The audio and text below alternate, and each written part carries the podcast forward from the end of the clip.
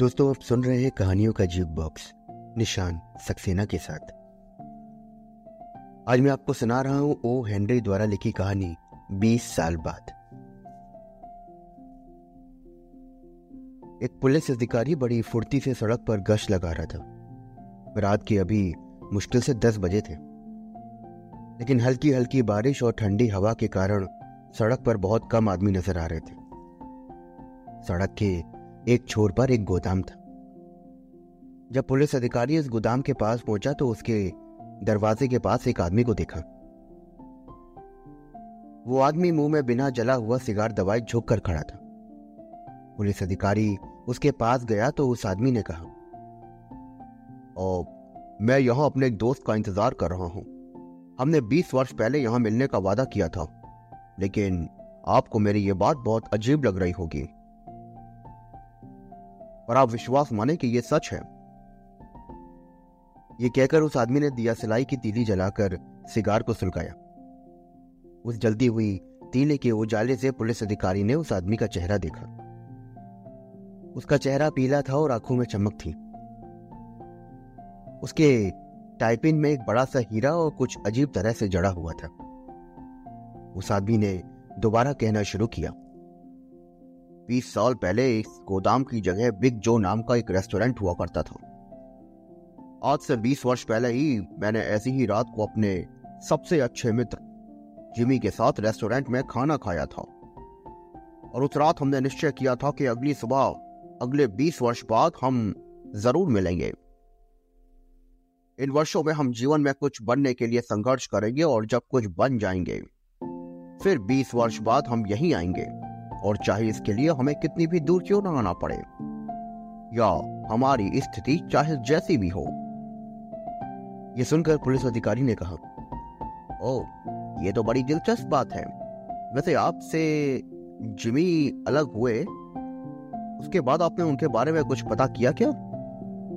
हाँ कुछ समय तक हम एक दूसरे को पत्र भेजते रहे, लेकिन यह पत्र व्यवहार केवल एक डेढ़ साल तक ही चल सका, और उसके बाद बंद हो गया। और मुझे पूरा विश्वास है कि यदि जिमी जीवित होगा तो वो मुझसे मिलने ज़रूर आएगा। मैं खुद हज़ार किलोमीटर से उससे मिलने आया हूँ। ये कहने के बाद उस आदमी ने अपनी घड़ी देखी और उसकी घड़ी में छोटे छोटे हीरे जमे हुए थे। पुलिस अधिकारी ने अपना डंडा घुमाया और वहाँ से चला गया।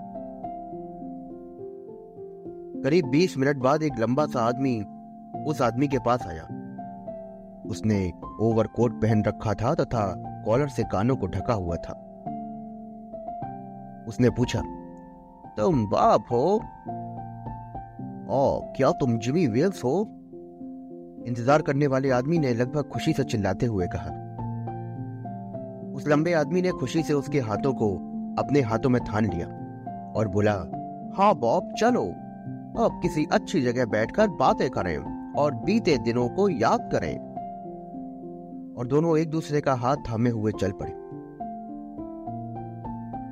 दवाइयों की एक दुकान के सामने से गुजरते हुए उस दुकान की रोशनी में उन्होंने एक दूसरे का चेहरा ठीक से देखा।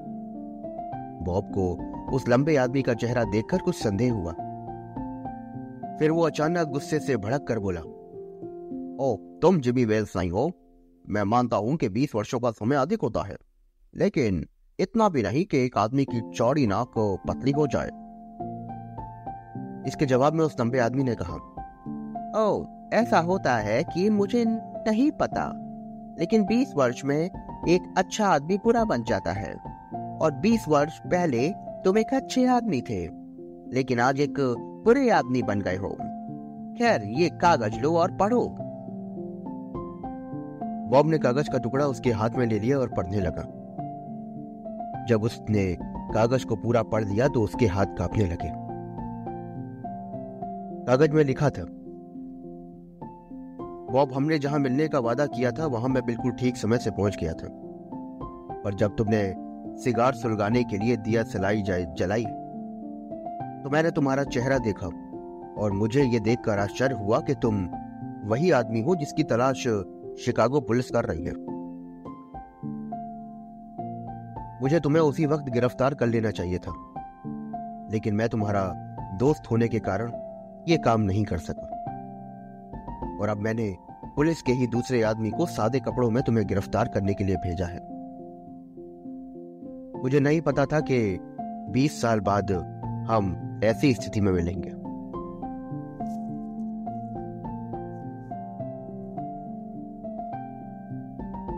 दोस्तों, आप सुन रहे थे मेरे साथ ओ हेनरी द्वारा लिखी कहानी 20 साल बाद। आशा करता हूँ कि आपको यह कहानी दिलचस्प लगी होगी। ऐसी और भी दिलचस्प कहानियाँ सुनने के लिए जुड़े रहिए मेरे साथ। चैनल को फॉलो करिए और अपने फ्रेंड्स और रिलेटिव्स में या जिन्हें भी कहानियाँ सुनने का शौक है, उनको यह पॉडकास्ट शेयर करते रहिए। फिर मिलता हूँ आपसे एक और कहानी के साथ। धन्यवाद।